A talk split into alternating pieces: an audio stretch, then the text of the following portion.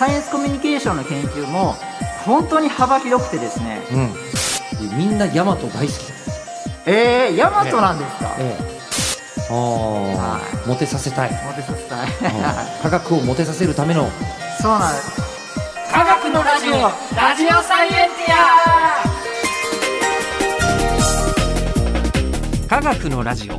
これは日本放送アナウンサー聞きたがり吉田久典が国立科学博物館認定サイエンスコミュニケーターで大学講師をしながら芸人をやっている不可思議変態人間黒ラブ教授とともにさまざまな科学サイエンスを根掘り葉掘りと聞いていく番組である科学のラジオラジオサイエンティア。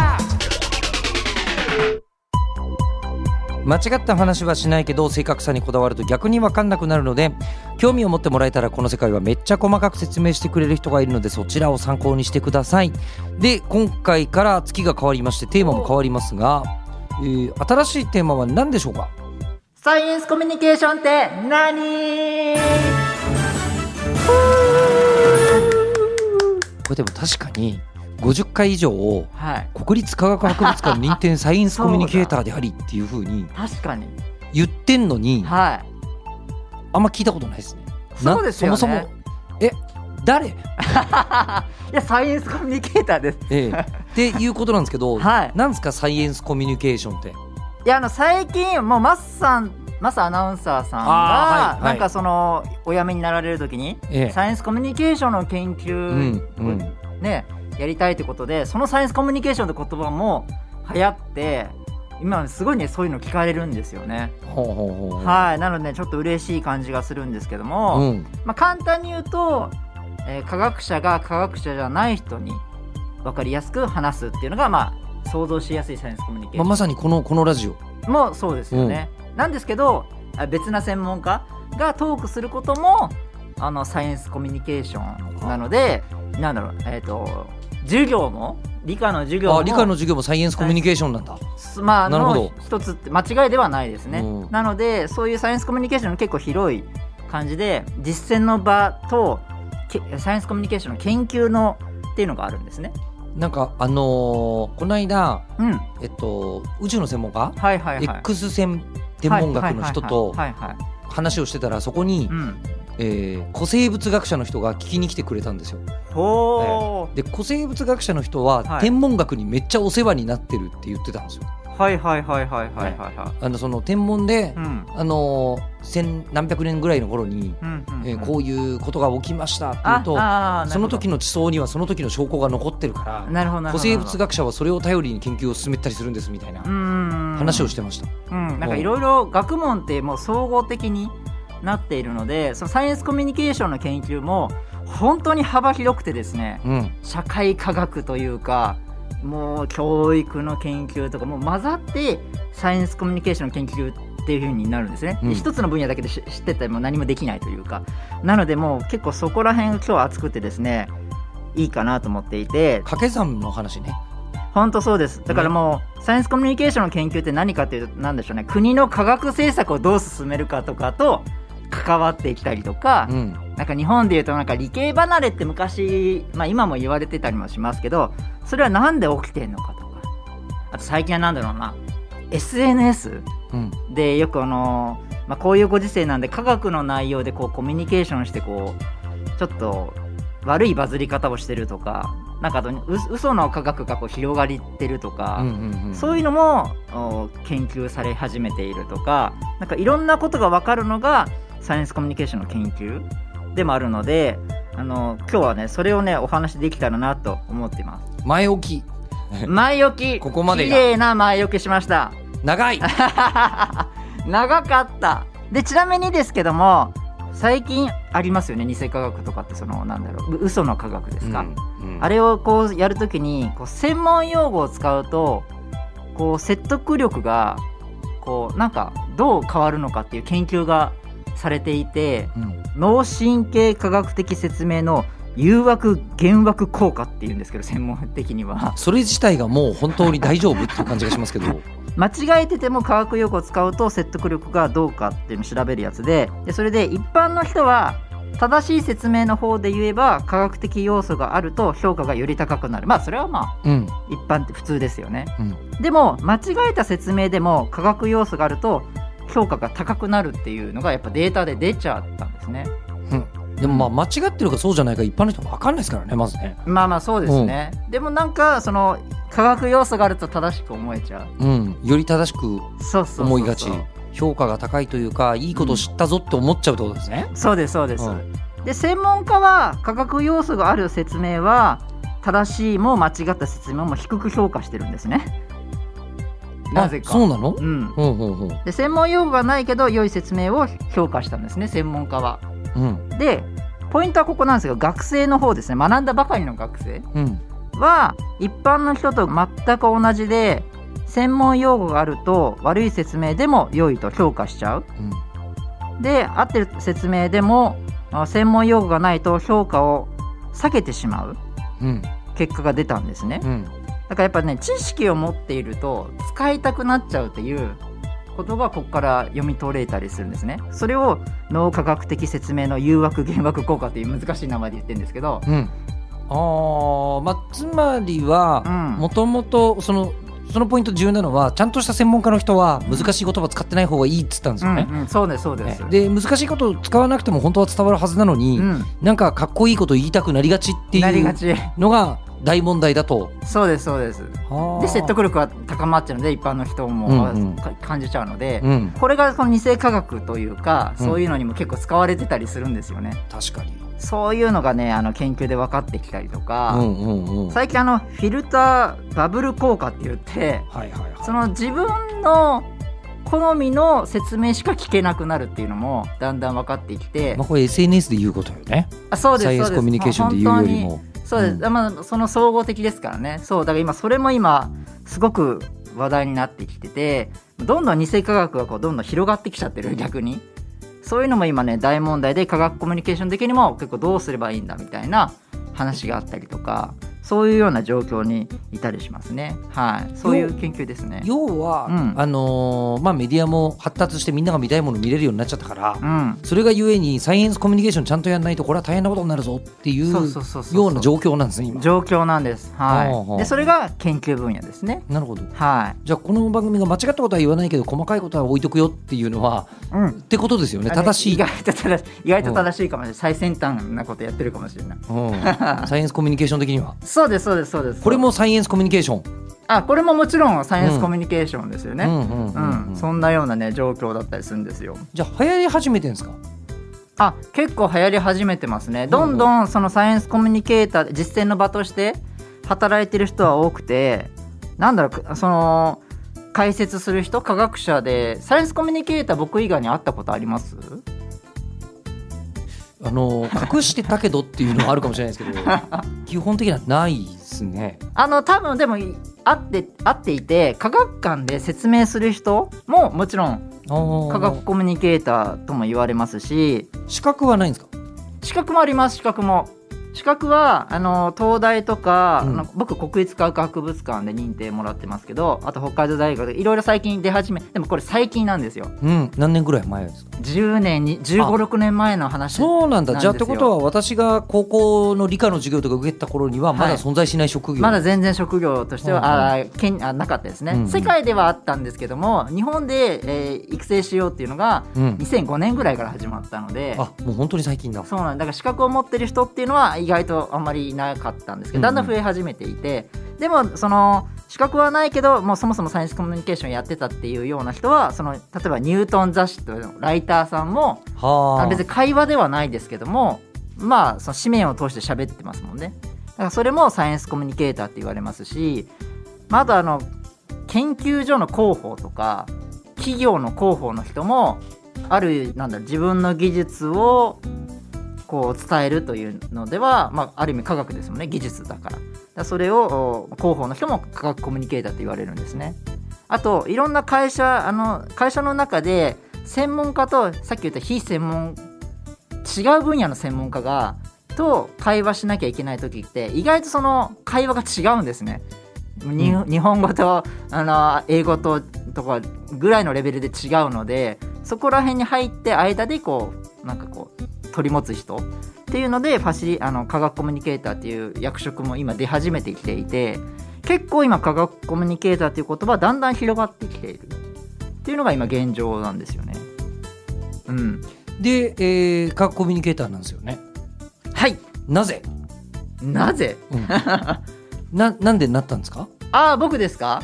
僕あの科学を理系の人を増やしたいと思っていて、うんうんうんっていうのもなんか科学技術がどんどんこう日本の科学技術もっと上げたいなと思っていてその時に自分が僕実は理科嫌いだったんですよ。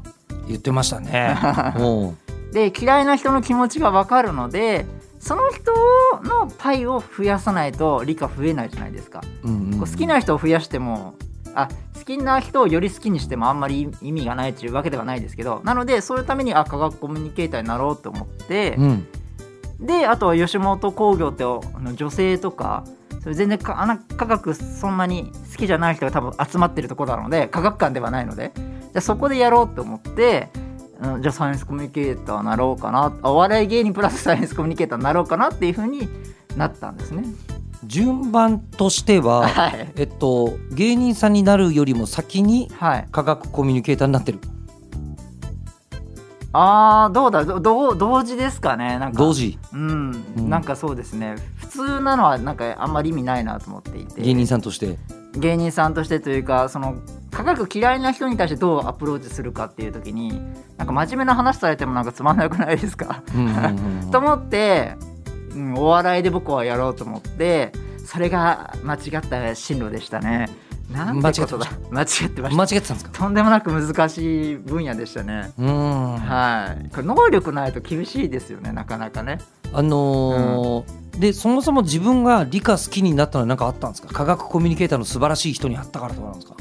いやー僕はですね「ジュラシック・パーク」とか「うん。ターミネーター」とか科学に関係するような映画、うん。SF ですけど。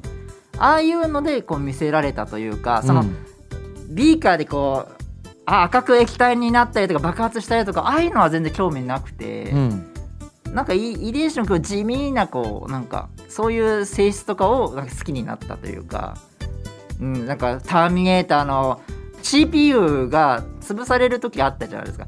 あんなところとかもうほんと好きで、うん。あ CPU いいなと思ってだその開発したいなとかあれなどうなってんだろうとかそういうので僕理系が好きになったんですよ。じゃあじゃあちょっと変わった人というかあんまり地味なもので見せられた人爆発とかではあんまり思わなかったんですけどで僕理系に行きたいなと思ったんですよね、うん、そういう人間なんです。だから最初は勉強嫌いで全然勉強しなかったですね。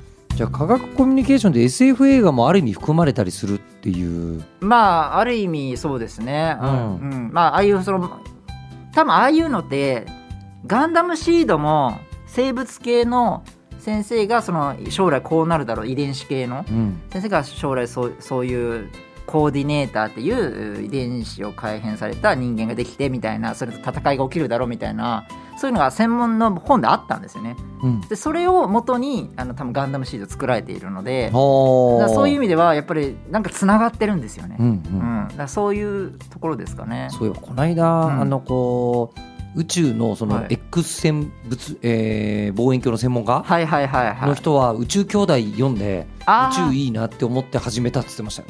あーやっぱだからそういうところですよね。アニメと何々とか映画とう科学とかか関わるとやっぱりそのいろいろ大きく大きく引きつけられるというか、うん、あらそういう言ってたえっとなんだっけ今あのはやぶさとかを飛ばしちゃってるはいはいはい JAXA の方々いるじゃないですか。はいはいはいはい。あの JAXA の人たちみんなヤマト大好きだって。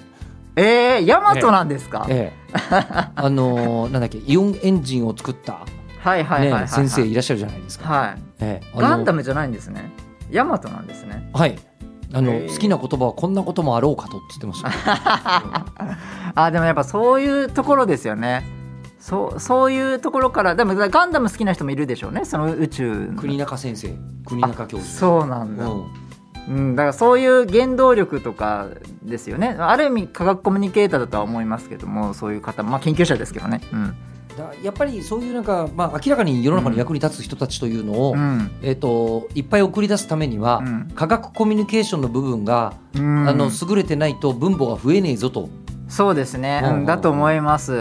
うん。うん。だってあの大学のまあい一部ですけど大学の教授とかってなんかつまんない授業多くないですか？なんか自分で言うのもあれですけど、まあ、あの少なくともルミネ座吉本ではみんなお客さん帰るでしょうね。ですよね、だあれがかん逆に言えばあの科目その専門の科目を嫌いにさせてるんですよね。大学の教授って。あ、まあ、全体じゃないですけども、うん。そういう方もいます。結構多いうん。と思うんですよね。だからそこら辺を直したいなと思っていてで僕大学でなんでこんな調べてたらこう眠くなる技術がすごい詰まってたんですよね 眠くなる技術の集大成が大学の授業。そうなんか黒板見て喋ってるんですよ。あー客を見て喋れと。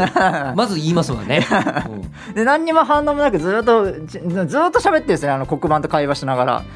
これすごいなと思って逆に言えばそこ技術うまくすれば全部入れ替えれば、内容はとんでもなく難しいのうに、ん、聞くことできるんじゃないかなと思って。なるほど。そういうのでずっと研究自分の中で研究してみんな吉本の養成所に一回大学の先生入れたらいいんじゃいや行った方がいいか。本当行った方がいいかもしれないですね。んねうん、でもでもそういうことでしょ？科学コミュニケーションにやろうとしてることって、まあまあでもそうですぼ僕はそうですね。だって科学的真実の方は、うん。コミュニケーションの方法を変えようとなんだろうと変わんないでしょ？まあでも国の政策でどうお研究を伝えようかとかそういうのも科学コミュニケーションの一つなのでそういうどう科学を伝えるか国としてっていうのは結構研究にもろに関わってくるところなんですよね。うん。あのえじゃあ科学コミュニケーションうが、ん、あのーまあ、今はまだいまいちだと、はいはいはい、はい。今後広がっていくのは理想なわけじゃないですか、はいはいはい。じゃあ広がってったら、うんどんないいことがあるんですか？なんかいろんな科学技術がどんどん出てきているのでそれに対してこう、まあ、科学に関わらざるを得ないですよね。もうせいろんな生活する上で。まあまあねパソコン使ってあスマホ使ったらもうその時点で科学に触れてるわけですよそうですよね。だからその科学リテラシーっていうのを上げるためにもやっぱりこう理理系を増やすだけじゃなくてリテラシーを増やす上でもやっぱ科学コミュニケーションって結構大事だったりするんですよね。科学が嫌いと思われちゃうと否定的な感じになるかもしれないのでそういう意味でやっぱ科学を好意的にこう聞いてもらえるというか受けてもらえるならいいかなっていうので役立つと思うんですよね。好感度を上げたい。好感度上げて、うん、自然とこう技術をこう身につけてもらいたいというか親しんでもらいたい。っうん。ていうのが多分サイエンスコミュニケーションの役割の一つですかね。うん、日本って苦手なんですかそれが日本も苦手ですけど意外と世界的にもなかなかあまりうまくいってない現状はあるんですよね。なんで？あのどうしても科学ってこうなんだろうこう正しい知識をこう伝えれば正しく考えお俺たちと一緒に正しく考えるだろうって思っちゃってたんですよね研究者さんは。でも実はそれ違うってことがだんだん研究で分かってきたんですよね。例えばどんな研究があるんですか？いろんなあの社会アンケート取っってったりしてて一つでは知識がを持てば持つほどなんか偏った考え方になるとかそういう研究データがあってそうするとまあそれは汚染された科学コミュニケーションっていうなんか環境って言われるんですけども世界的にも研究され始めてきてようやく今分かった感じ。あじゃあ科学コミュニケーションただやってるだけじゃダメなんだみたいな状況になったんですよね。なってるんですね今、つまりは科学っていうのは他の分野と違って、うん、正しい正しくないがまずはっきりあるわけですよね。あるので研究者はどうしても正しいからをそれが正しいっていうふうに事実だから自分の考えはいらないっていうふうに研究者は育ってるんですけどもそうじゃないじゃないですか。人あの人間って。世の中はね。世の中論理がいっぱいじゃない。感情やっぱ中心ですよね、うんうんだそこら辺が研究者さんはもうそういうのじゃないので論理がまず最優先なので。それに最近気づいたんだ研究者の人たちは。いやそうなんですよ。そういうことなんだ。だからエンタメの方まあ僕もエンタメの方ですけどもだから僕も研究側に入って驚いたんですけどあそういう伝えあのコミュニケーションの伝え方じゃダメなんだとかその一方的に喋るのはダメなんだとかそういうのがちゃんとデータに研究データであるんですね。それあの研究しなくてもあのなんて言うんだろう。目の前の人のことを見てれば分かりそうな気も、いやそれが本当にわからない。だって事実がもう科学者の武器なんですよ。うんうんうん、っっていう特殊な環境なので、うんうんだからもう事実だから事実を振り回せばみんなが従うと思ってるんですよね。いやでもそう事実が言われても うん。正しいからはより腹が立つんじゃないみたいなのが世の中ですよ。あ、あヨッピーさん、あのサイエンスコミュニケーションの最先端の研究ご存知でしたか？そそうです。その今データが出たんですよい。やこれは これはえ普通にえ？あのこうなんていうんですかねあのえっ、と彼女や奥さんと喧嘩したことある人だったら大体そういうことになったりするじゃないですか 本。当ですか？うんでも本当に真面目にあのそういうことがあの分かったっていうのが、うんあのまあうんこれがし事実です。あのいややっとやっと分かってきましたよ。ええあの科学者の人は、うんうんえっ、とあの素直すぎうんうんかもしれないですね。素直すぎだけど世の中そんなもんじゃないからねっていう。うん、でもでも本当にそうかもしれないです。そそういうのがサイエンスコミュニケーのその世界なんですよね。分かってきましたよ。分かってきました。あれれ。ででやっとそれをやんなきゃいけないって言って、うん分野としてわざわざサイエンスコミュニケーションで言い出すあたりがうんまた科学者っぽい。あマジマジですか？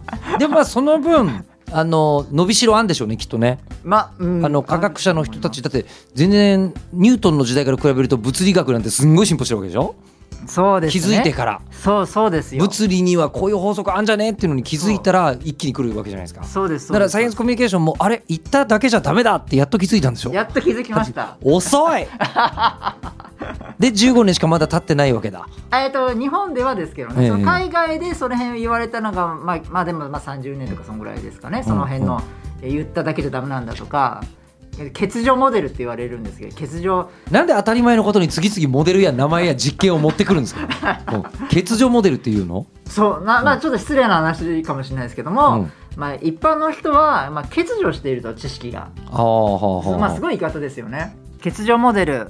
一般の人は科学の知識が欠如しているからいけないんだと。教えてあげようみたいな、僕たちがちゃんとした正しい知識を与えれば、うん全部賛成するだろう。つまり遺伝子組み換えとかこれ真面目に言ってるんですよ。あの、そういう考え方だったんですね。うん。それじゃダメっていうふうにみんなに言われてうん。今は双方向で会話をしましょ今ねすっごい分かってきたあのねモテない 今の正しい知識を与えれば、あのーこちらになびくだろうはういや僕が言ったんじゃないですよ。僕が言ったんじゃないですけど、そういうことなんですよ。最近あのモテようとしてるってことですね。